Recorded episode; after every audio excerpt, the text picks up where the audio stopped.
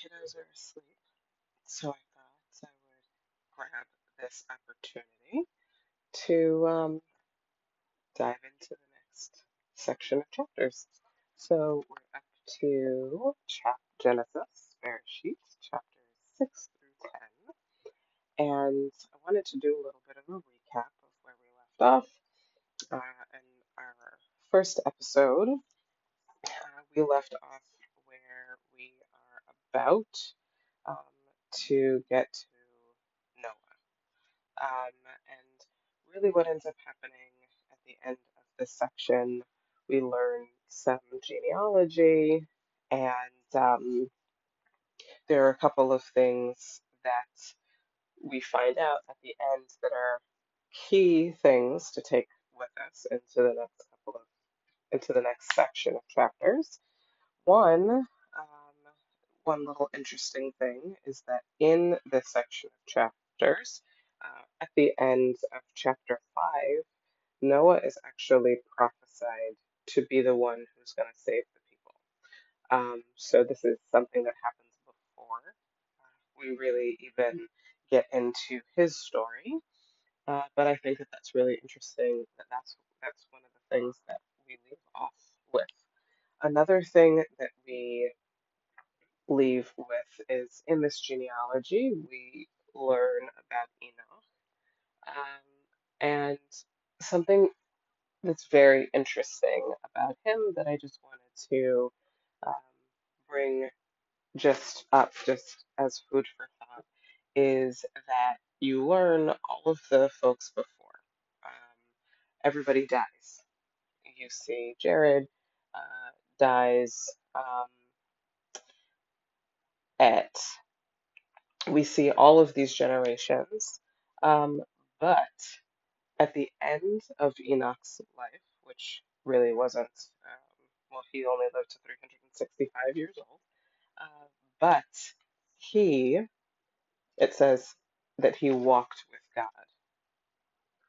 Um, and he was not because God took him. So everybody else dies. Not Enoch. He doesn't actually ever die. Um, and so there is definitely some mysticism uh, that goes along with that, and just the idea of like what happens to him, and that there's something about him that was super special, um, where before he passed, God took him. So did he become an angel? Like, how does that work? Um, but what happened to Enoch? So there's a lot of there's a lot of mystical stories there. So I thought that was just a very interesting thing, just a tidbit there.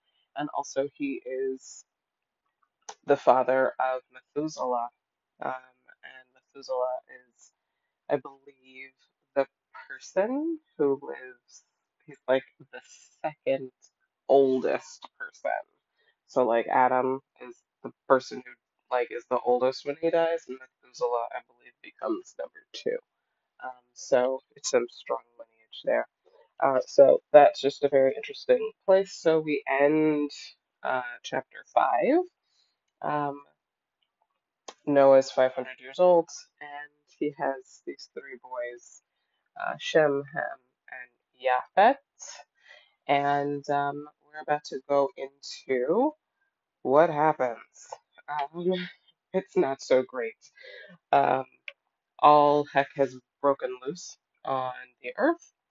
Um, that people have, you know, taken the commandment to be fruitful and multiply very seriously. That is happening like crazy on the earth. Um, but here we learn about these creatures, Nephilim. So they are like, so backwards, going backwards, there's these like mystical creatures, angelish people. Um, beings, I should say, the B'nai Elohim, that are walking on the earth. Um, and they're not doing that great um, of things. They um, were very attractive and they had their way uh, with human women. and the offspring that they had um, were called Nephilim. So we know that they're giants. They seem to sort of, uh, they seem to be like demigod kind of like Herculean kind of folks. Uh, they become the legends and the heroes of people. Um, but this was not some. That's not what God wanted. Um, when it seems that that was not uh, going according to plan, and so you know this is displeasing to God, um, and it just makes God them uh, make the decision that people have to go.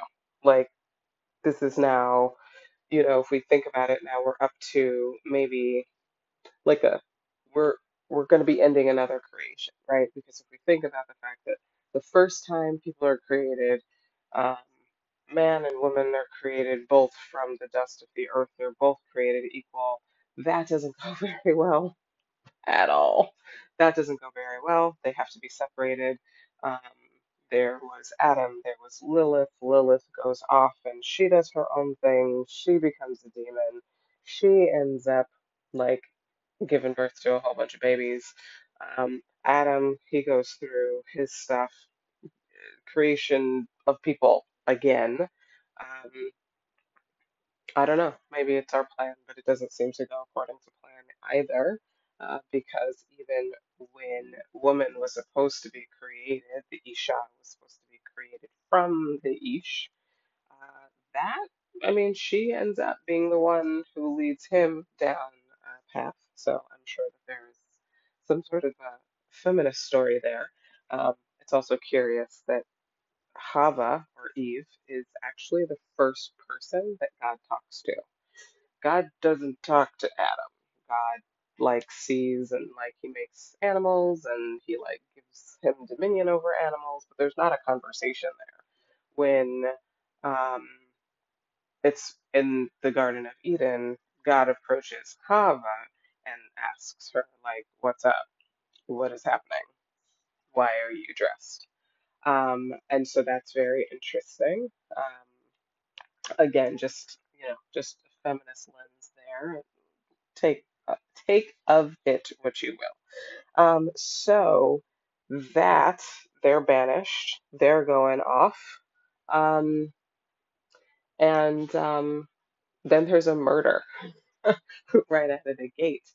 Um, and so it's like already that's sort of like the downfall of man, like right there from the beginning that there's something about the creation of people um, where people are inherently flawed. Um, and so that's also very interesting. If we're created uh, in the image of God, uh, what does that mean uh, that we're imperfect creations? Um, is that part of the design? Is that part of the free will? Um, so just something interesting to think about. Um, and um, yeah, so that, you know, that happens. The first kids that we see, uh, one of them is murdered, and the other one is like banished to give, to like wander the earth, and he'll never have a home. And um, he is so aggrieved that he ends up, and according to the Zohar, he ends up uh, when he's wandering and he's lost his spirit or his own neshama ends up attracting um, a shade, a demon, uh, and he ends up fathering a whole bunch of kids with this this demon creature. And um, this is one of those things where I mentioned in the first chunk, if you're into mysticism or you haven't really learned a lot about mysticism, it's where um, you see the names and those genealogy lists matter because you see the name Tubal Cain and you see the name Naama. Um, those are two of the kids that are born, uh, birthed, born. I mean, Cain did not birth them, but he's the father of these two kids. And um, they're actually demon children. Uh, their mother is a demon. It's the spirit, uh, according to the Zohar. These are this, this is the spirit that was attached to him that uh, his babies. Um, and um, Naama actually becomes one of the queens. There's four queens. Uh, there's four Shada queens, Shadot, Shade queens, and she's one of them. And um, that mysticism surrounding her name is very interesting uh, as a sidebar. It's very interesting. She's very interesting because she um, is supposed to be like really beautiful, and she attracts uh, the attention of these two um, Shadim, and she ends up like having kids with one of them. Uh, so a lot of demon babies, because if a human and a shade have babies, it's the whole thing. Uh, maybe I'll explain it in another podcast. Um, but they uh, end up having a lot of babies, and they love her, and they are so attracted to her that they end up like teaching her uh, their shape shifting secrets, and she's actually able to like shape shift between a person and an angel looking being, and that makes her so beautiful. Uh, but people are not supposed to be able to do that. Um, so this is like all leading up to all of the things that God makes this decision. We've got to stop all this stuff because we have all of these mystical beings. You have angels that are sleeping with women and creating Nephilim, and you've got these great legend, human demigod kind of people walking the earth. You have demons that are having babies all over the place with people, and um, they're being given these magical powers that people are not supposed to have. Uh, so she ends up becoming like the queen of a shade by accident or as a punishment, uh, as the story goes, because uh, God wanted to hold her up as an example. So he takes the two Shadim who he who had been fathering children with her and teaching all of that, and they they're like banished to this dark place, whatever and she was actually supposed to die as a person, but he uses her as an example, and actually, immortality is her punishment. So it's very interesting because these are definitely stories that I did not learn uh, this way. And um, it's just very interesting because otherwise, uh, you would just skip all these names. It's just like you get to the, it's like the genealogies or transitions between, like, you know, that one person's story is going to end. These are their, this is their, these are the generations that they created. And now you know that that's a segue to another person's story, which is the way it goes because after that, you've got Noah but the names actually can have some significance um, because they're introducing characters that we're going to see later on um, in the story. Uh, later on in the Tanakh, all of these people come back. They're introduced, so it helps you connect those dots.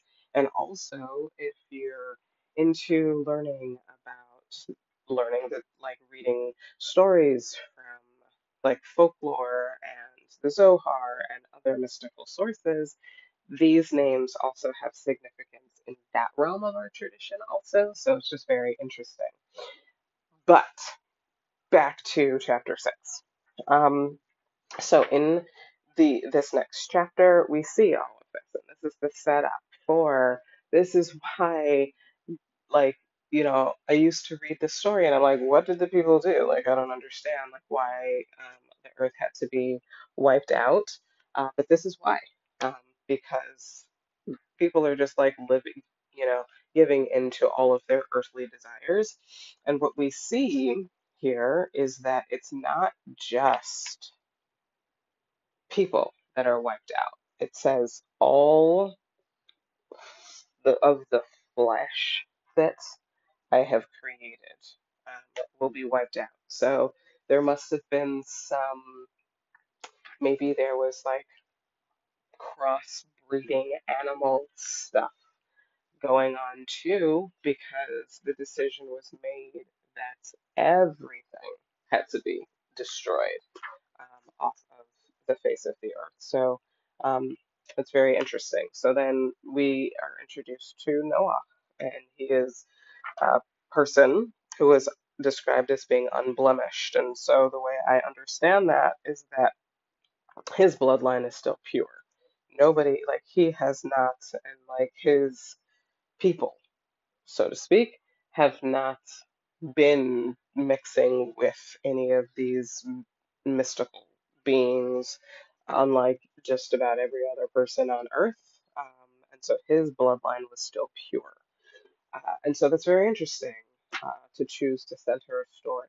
Because if we think about this historically, this is not, they're not Jews yet. They're not, he's not an Israelite. He's not, uh, like, he's just a dude. Like, he's, you know, he's a pre person, pre, pre Israelite person. Um, and so we have, and we're about to go into part two because I'm going to have to put somebody uh, to sleep. Uh, one moment.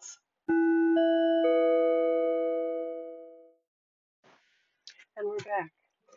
So, um, where we left off was that we're learning that uh, Noah is uh, like his bloodline is unblemished. Um, he's not part of all of this, uh, and so he's chosen, as he was prophesied at the end of chapter five, um, to be the person who's going to save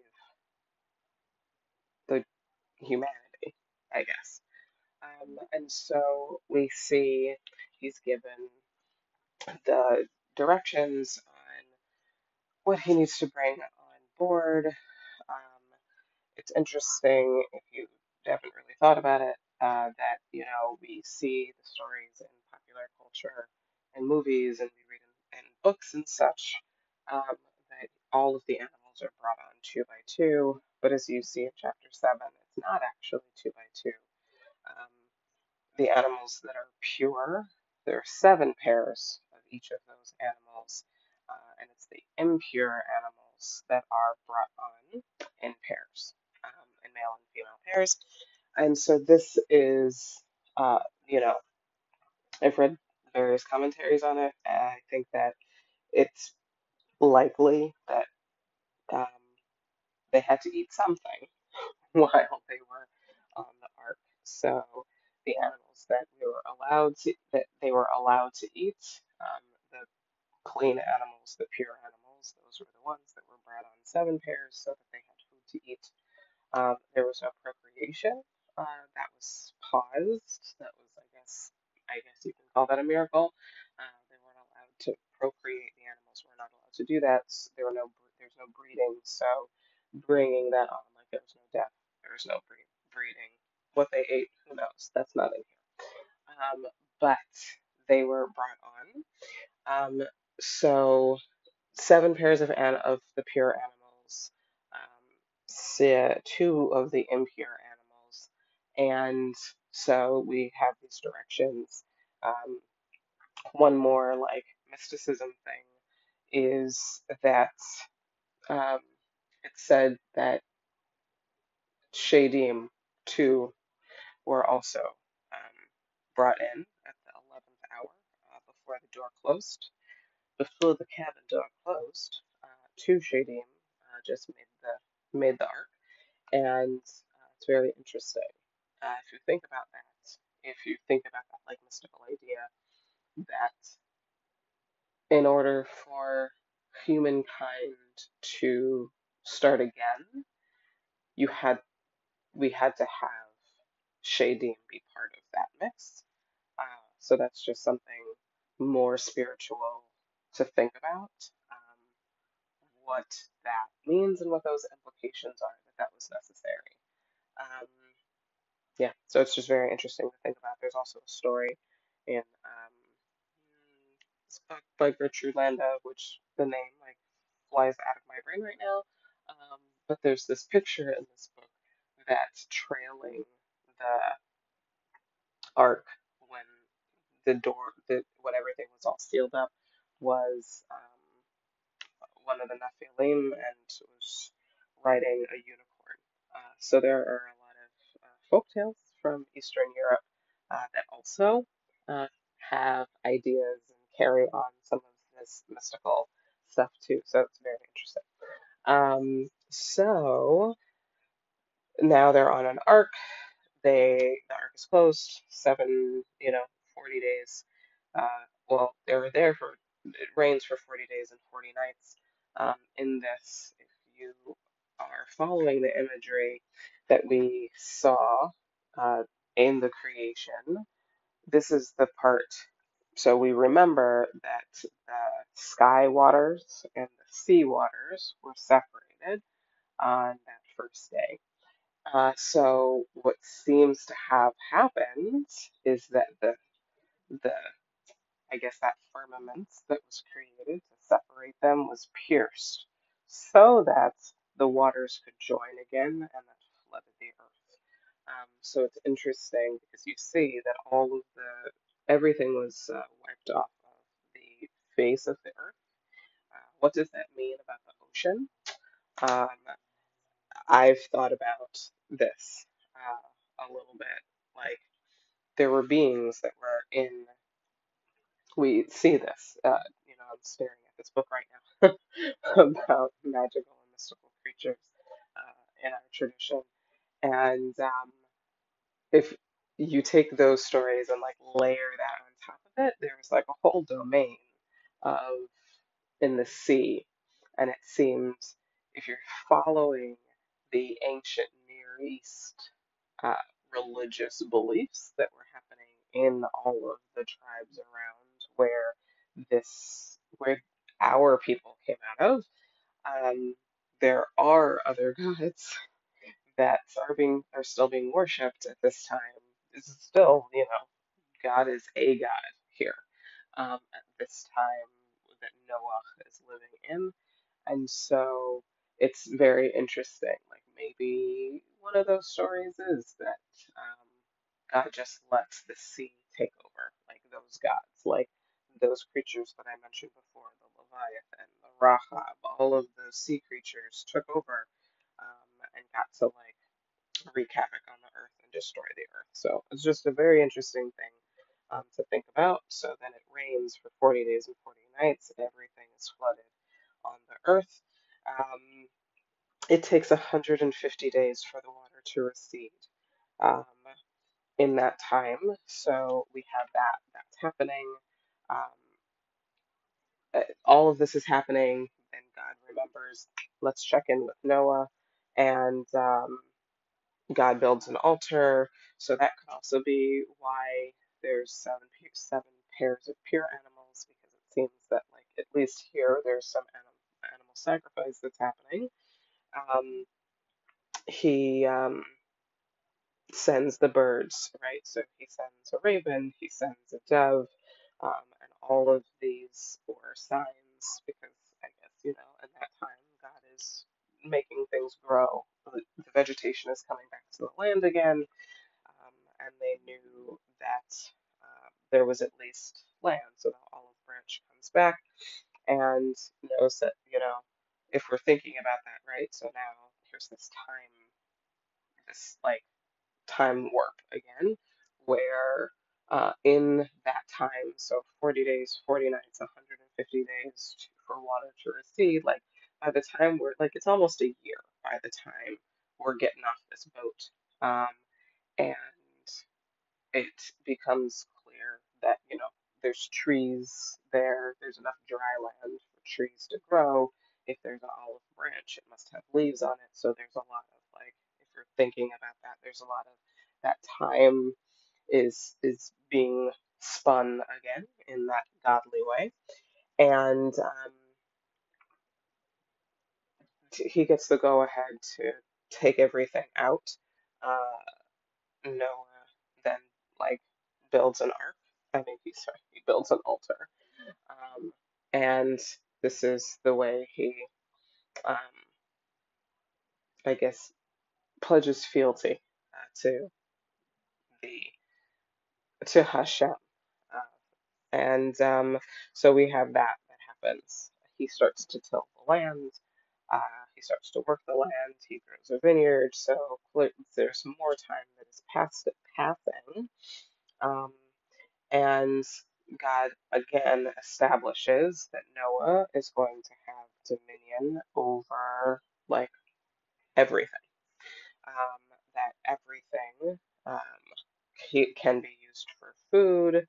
Um, and so there's plants. He's just like, so I imagine sometimes when I'm reading uh, the Torah, I have this vision of God being like the good place. If you've watched that show, like there's this like Ted Danson character um, that is just like figuring it out and saying like, okay, so we're gonna try this again, and um, here are the rules, and so he um giving like he establishes this covenant.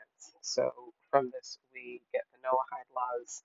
Um, we know that the sign of the covenant uh, is the rainbow. Um, so like he gives the rules, like these are the rules for you, your lineage, um, and promises that all flesh is not going to be wiped off of the face of the earth again um, by a flood. So that's also important that I will not flood the earth again. Um, so that leaves the door open for other ways, but there will not be a flood. Um, and maybe it's because, you know, creating the, the earth is, it's a lot of work. Um, and so we have that. We see the rainbow as a sign, like his signet stamp I will not destroy the earth by flood again, and this is the sign of my promise. Going back to that twilight after day six, before Shabbat starts, the rainbow, being one of those, according to the Zohar, uh, is one of those magical, mystical objects that was created. So here we've used one. Um, and so we go up. Here's the here's the thing. Here's the the, Noahide laws are gonna um, they're introduced. Um, and after a long day, tilling the field, working the vineyard, um, Noah passes out drunk, and in comes his youngest child, sees him naked, um, and that is a sin. Um, because he sees his father in his shame, and instead of covering him like his brothers did, he told his brothers. Um, and here we see that it's not directly Ham that is punished, it's his son. Um, so there's a lot to say about that because that becomes a thing that we don't do later. Um, that the son will not suffer the punishments of their parents, but that's not a rule yet. So um, we have um, that his son is cursed, and we learn that uh, Canaan is going to be a servant to his brothers, um, and that his his generations uh, will be in servitude. So that's interesting.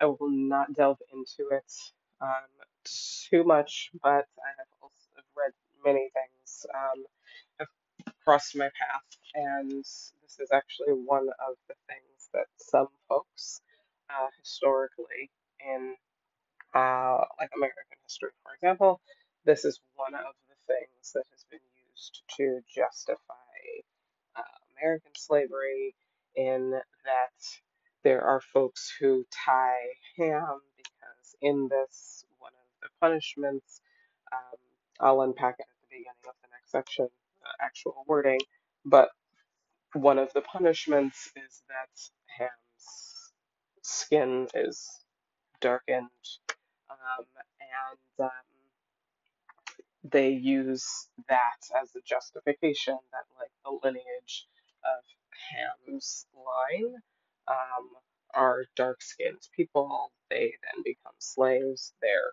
cursed by God um, to be servants to the lines of the other brothers. So that's one of those things um, that folks have historically used to justify um, chattel slavery. So it's just interesting food for thought how both the texts that can be part of that is part of the rich tradition of several different religions has also been used and twisted um, to do harm to other people. And I think that we see that a couple of times. And during all of the, as we go through the text, there are going to be quite a number of those um, moments that we'll see uh, where these passages are used to do harm um, and hold other people down. So, with that, uh, we learn that Noah lived. So, after the point of the flood, he lives 350 years um, uh, for a total of 950 years. And then Noah dies. He's tired. He's done a lot. And then we transition into chapter 10, which again um, looks like it's one of those, it's another transitional moment. Uh, Noah's story is done. Uh, he dies. We're, we're finished with Noah. Uh, so it sets up his genealogical record, which means that we're about to transition to another story. Um, that's how uh, the how the Bible was redacted. So we're about to transition. So we get some genealogy. There's no there's no like shade names hiding here that I know of. Um, but we also see that Ham's children were Cush and Egypt and Put and Canaan. Um, and so Cush also that is one of those derogatory names that comes up later. There's Cushites.